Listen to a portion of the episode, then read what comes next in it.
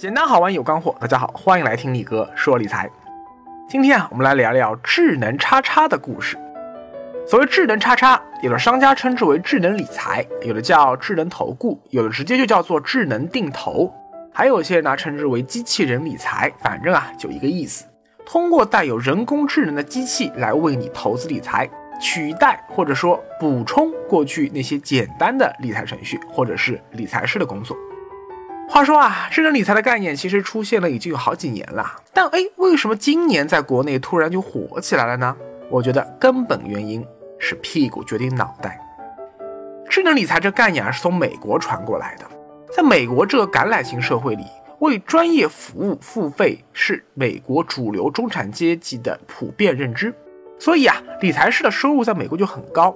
而智能理财说的好听点啊，是用人工智能这个技术来补充人工的不足。实际上呢啊，最终目标就是要彻底颠覆和取代理财师的工作。这么一来，就动了第三方理财机构以及下面无数理财师的既得利益啊，动了他们的奶酪。所以呢，美国那些第三方的理财机构就没有大肆推广智能理财的动力。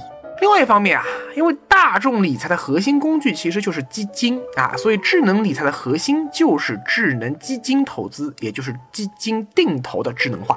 而美国的公募基金的收费其实并不低，所以美国基金公司他们也没有大肆推广智能定投的这么一个动力。不过国内恰恰相反，中国这个金字塔型的社会啊，这个老百姓普遍没有专业的这个为专业服务啊各种各样服务，包括理财服务付费的习惯。那结果就是专业理财师服务的客户只能是金字塔顶端的一小群富豪。而下面是中国正在快速崛起的新兴城市中产阶级啊，这是一片巨大的财富管理蓝海市场。所以啊，今年中国就有特别多的已经成熟的财富管理机构，以及一些个创业团队，都有很强的动力开发并且推广智能理财的一些 APP，以更低的成本啊，就是说设计一套程序要比找一大堆理财师去服务用户便宜，从而呃去服务更多的人群啊。你想一个理财师一个月那能服务多少个客户啊？那数得过来的呀。但你涉及到程序，哎，那可以服务无数人。这么一来就可以实现公司更快的利润增速，你说是不是？所以你看啊，哪怕是中国现在最高端的财富管理领域中的老大诺亚财富啊，这些年也在大力挖掘新兴中产阶级以及更下面的屌丝理财市场。这就是直接和余额宝啊这个抢瓜吃，是不是？而中国老百姓理财的核心工具，那就更加依赖基金了。但是啊，以阿里系为代表的互联网大佬们，他们用狼性的互联网思维，拼命烧钱补贴打开市场啊！进入理财市场以后呢，就把这个市场给打乱了。首先啊，是余额宝把货币基金 T 加零赎回变成了行业标配。本来货币基金其实就不怎么赚钱，你现在还要求 T 加零就能够赎回，哎，那就更不赚钱了嘛。但是呢，那各家基金公司那现在也只能硬着头皮跟着来。后来呢，阿里又推出了这个淘宝基金店啊，这个流量为王嘛，基金公司呢也只能硬着头皮啊，拼命砸钱去补贴他们的这个基金的淘宝店。那谁知道呢？哎，马爸爸突然之间发现说，哎呦，理财这钱太好赚了呀！为啥我不自己搭个完全自己能控制的平台呢？哎，于是呢，就一夜之间把所有基金淘宝店全部勒令关掉啊！基金公司的营销费用瞬间大水漂，真的哭死啊！好，再然后啊，这个阿里系的蚂蚁金服起来了啊，它就是以那个余额宝啊、招财宝啊这些个爆款产品作为基础，后来就独立出来了一个 APP，叫做蚂蚁聚宝。再次以互联网思维制出了基金申购费打一折的口号，一折哎，亲，这么一来彻底让基金公司这哭晕在厕所，好不好？但是呢，门口的野蛮人既然已经冲进来了呀，你再抵抗，你也还得被强奸嘛，所以呀，不如顺从享受吧。于是今天啊，基金申购费打一折也已经成为了中国基金行业的标配啊，这其实反过来说也是中国基民的福气。不过啊，就像今年双十二的活动，你看已经非常不给力了，也很鸡肋。看马爸爸烧钱占领市场以后，你看接下去就是要你把吃下去的给我吐出来，吃了给我我的吐出来。哎，你看，很明显就是微信支付和支付宝提现今年接连开始收费了，过去可都是免费的哦。加上你看，今年股市死水一潭啊，导致基金规模大幅缩水，新基金根本发不动。于是各家基金公司、各大互联网理财平台都开始主推智能理财这个概念。为啥呢？就只有制造新概念，才能制造新需求，有了新需求，才能赚更多的钱嘛。好，不扯这么多了，我们回到问题的原点。今天的人工智能技术是不是真的像他们传的那样啊，已经能够取代理财师了呢？好，我们看啊，到底什么是人工智能？凭什么说这套程序不是传统的电脑程序，而是已经具备了人工智能的程序呢？答案是图灵实验。什么是图灵实验呢？你向一个看不见的人发问，通过反复交流，最后你发现说，哎，对方其实是台电脑，不是真人啊，这就证明这不是人工智能，只是个程序。最后，哎，你发现你被忽悠成功了。哎呦，你相信说和你说话的其实是一个真实的人，证明这台电脑已拥有了人工智能。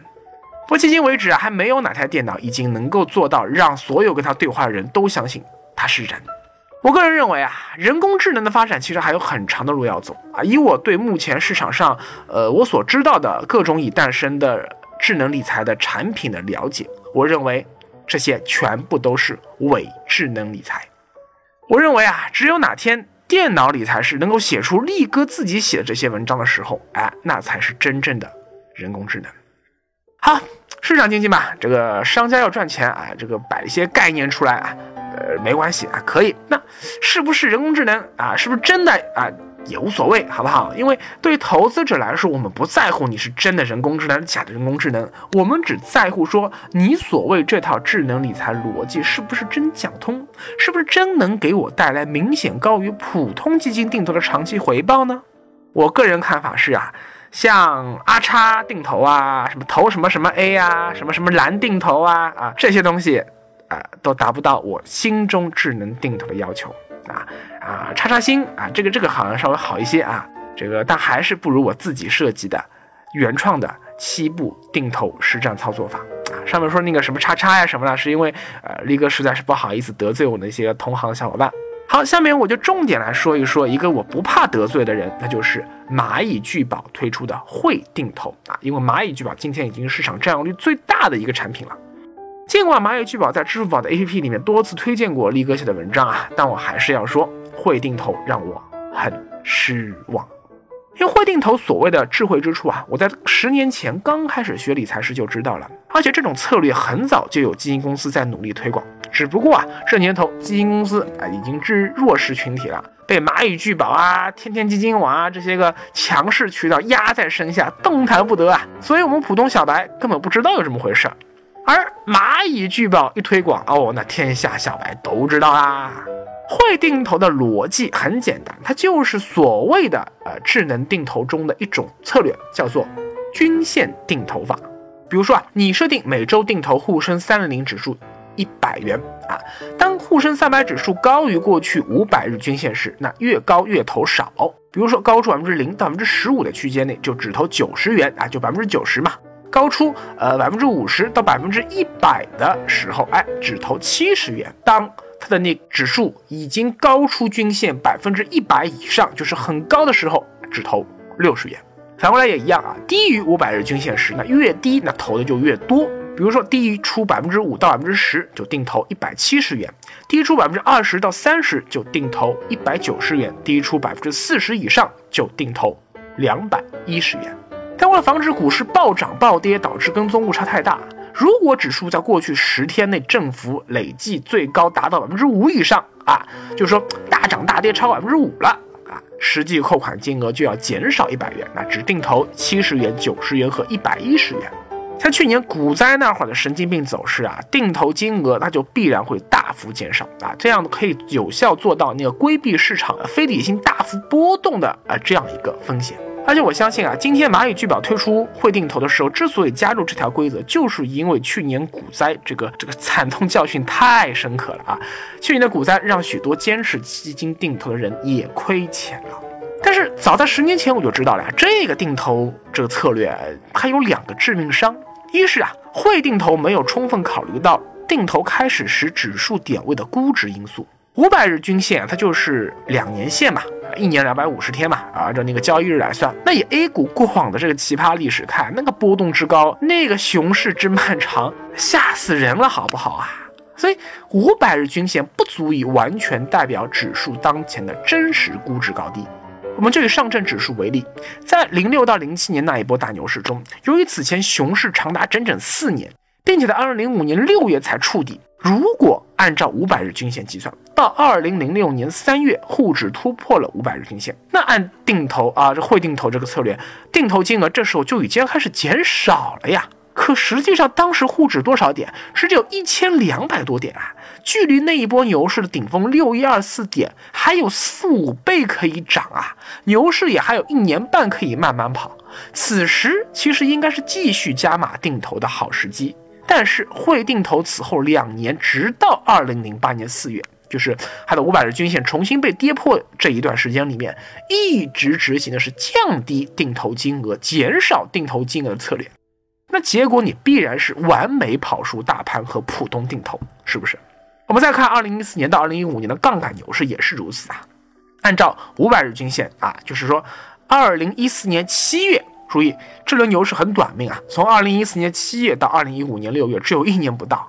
但是从二零一四年七月开始，对不起，五百日均线就超过了。这个时候，你就要开始减少定投金额了。而此时沪指才多少点？两千一百点啊，距离五千一百点还有百分之一百五十的涨幅等着你啊！定投之所以能赚钱啊，归根到底其实是因为说股市长期看它是向上走的，所以说真正能赚大钱的，之所以定投能赚大钱，那一定是 N 年一遇的大牛市。所以说能在牛市里多赚钱，那才是一个好的定投策略。如果在牛市刚启动时就开始减少定投金额，赚的钱越来越少了，哎，你不觉得这很可惜吗？力哥。呃，对技术流不感冒，所以说均线指标啊，这个虽然说呃简单明了啊，一目了然，这个做智能定投很方便，但我一直不认为说完全以均线来决定定投金额高低是一个很好的策略。哪怕说就算以均线做指标，对待 A 股这种神经病，五百日均线两年太短了，至少也得一千日均线那个更合适。好，还有第二条。会定投，它依然没有办法解决所有传统定投都无法解决的根本痛点，那就是自动止盈。力哥反复推荐指数基金定投啊，但如果照抄欧美或者台湾传来的定投理论，定投就是傻傻的投，不断的投啊，没心没肺的投，直到你将来退休养老要用钱了再拿出来。可惜以 A 股历史数据看，如果你真这么做，可能到时候会死得很惨哎。我并不怀疑说会定投的长期表现会啊会稍微好于传统定投，这是肯定的。但是啊，它依然只是强调高点少买，低点多买，却并没有办法实现什么时候不买，什么时候止盈收割，什么时候彻底清盘不玩了这些个根本问题。股市有谚语，会买的是徒弟，会卖的才是师傅。定投也一样啊，你不懂得止盈，那。定投指数基金无非是在反反复复过过坐那个过山车啊！你看，十年前沪指三千点，十年后沪指还是三千点，原地踏步，你就是在不停的给基金公司贡献管理费。而力哥此前 原创的七步定投法，也是吸收了传统的价值平均策略，它就轻松实现了高点少买、低点多买的定期不定额定投效果。同时，我又在原策略基础上做了改良。定投中途，只要定投的实际的市值超出目标定投市值，不但说我定投暂停，而且还要及时收割获利了结。传统定投啊，它不怕熊市，不怕牛市，可以走出微笑曲线，就怕震荡市啊。而力哥这个策略，连震荡市我也不怕。比如说，二零一六年十二月十二日，华宝油气大涨百分之四点零五，超出目标定投市值部分，我立刻抛售。第二天十三号，就南京大屠杀纪念日那天啊，又大跌百分之四点幺六，我迅速把定投市值缺口补足。表面上看啊，我像短线投机客一样做了一次完美的高抛低吸，但背后的投资逻辑却是真正的人工手动智能定投啊！对，这个才是真正的人工智能啊，是是人工在投啊。如果继续说股票明天啊不是股票就滑板油继续大涨，那我继续收割，继续大跌，我就继续补仓。所以说，哪怕是震荡市，我一样不会被来回打脸，反而会左右逢源，怎么都赚钱。所以啊，之前力哥在我的微信公众号的文章里面贴出了我定投华宝油气一年来的真实回报率。有人不信啊，说力哥你这是模拟盘吧？啊，定投怎么可能回报那么高啊？哎，但我就是靠这个策略，不但赚到了华宝油气曲折向上的整体收益，也赚到了它在曲折向上的过程中间来回曲折的中间的这个超额收益。所以，我到现在一年啊，能赚到百分之八十的超高收益。更重要的是啊，我的定投策略并非以市场为本，而是以人为本。投资是以市场为本，理财是以人为本，所以我强调的是投资者自身的理财需求，包括资金量啊，还有风险偏好、风险承受能力，并且在定投权益类资产，也就是基金定投股票这种和固定收益类资产，也就是债券、P2P、万能险之间做好了资产配置。后来呢，啊，又对大类资产配比以及说呃这个定投组合之间的配比进行了反复的。动态再平衡，进一步优化了风险收益比。但最重要的是啊，我的定投策略还强调了什么时候不买，什么时候止盈，什么时候清盘。当 A 股涨到五千点、六千点甚至更高的时候，请问你是选择停止定投，不断赎回，乃至于最终清盘走人？这种做法更智慧，还是说你按照会定投的标准啊？我继续定投啊，继续定投，不管涨多高，还是按照这个当时我设定的基础定投金额的百分之六十继续定投，继续定投。你觉得哪个才是真正的智慧呢？所以说啊，没有实现自动止盈啊，更没有什么自动结束定投这种功能了。所以在我的眼里，会定投不够智慧，也不会定投。力哥在微信公众号里推荐的我自己原创的七步定投法，它有一个三个，应该不是一个，三个致命弱点啊！因为我选择的是场内 ETF 基金做标的，首先是必须在股市开盘的时候你手动操作啊，费时费力啊，你没办法让系统自动设定的去呃定投，那就不不太适合工作很繁忙的上班族。二是经常去股市里面操作啊，你买啊卖啊买啊卖啊，容易贪婪恐惧啊，很容易让人无法彻底贯彻呃定投的计划。尤其是那些个理财小白，或者说 他对理财认知呃没有达到一定火候，境界没到一定的状态，那场内定投反而会容易让你走火入魔，大大增加你的赌性，到最后可能反而会亏钱。三是哪怕选择场内基金交易。最低只收取零点一元佣金的华泰证券啊，李哥多次推荐。按照现在市场上最低万分之二的佣金计算，你每次买卖最少也要五百元才够本。但你也不可能一次只定投一个基金啊啊！力哥多次说过要做一个基金定投组合，所以你得至少有 N 个五百元。如果说你单次定投总金额少于两千元，你选择场内定投，有点亏啊。而今天中国大多数的普通理财小白，我相信他是无法做到每次定投两千元的。而会定投的门槛，哎，低很多，才二十元。蚂蚁聚宝推出的轻定投，哎，更门槛更低，十元。那有没有门槛比较低，不需要小白每天费时费力看盘手动操作啊，也不会因为贪婪恐惧而无法坚持定投，同时又能自动实现止盈，并且不断的动态菜平衡的智能定投策略呢？以前没有啊，直到二零一六年十一月，力哥才刚刚发现说，哎，国内市场上的确发现了这样一个勉强达到我对智能定投心理预期的定投组合策略，叫做淡定投。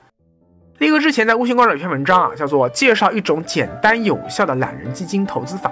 他中就介绍过说，雪球他们家推出的蛋卷基金啊，有 N 个投资策略，比如说像二八轮动、啊二八平衡、动态平衡、安睡全天候、八仙过海等等。那么蛋定投就是投资这些个投资策略所对应的基金组合的一种定投方法。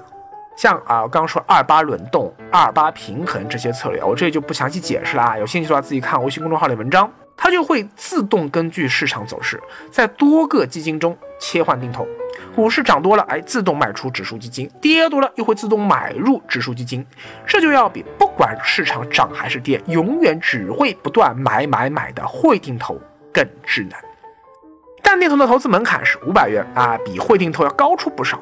但是因为啊，你买这个淡定投啊，它其实已经帮你定投了一个基金组合了，所以其实不需要你再自己手动搭配定投组合了。五百块钱。够了啊！如果只是五百块钱，这个门槛其实是蛮适合普通人的。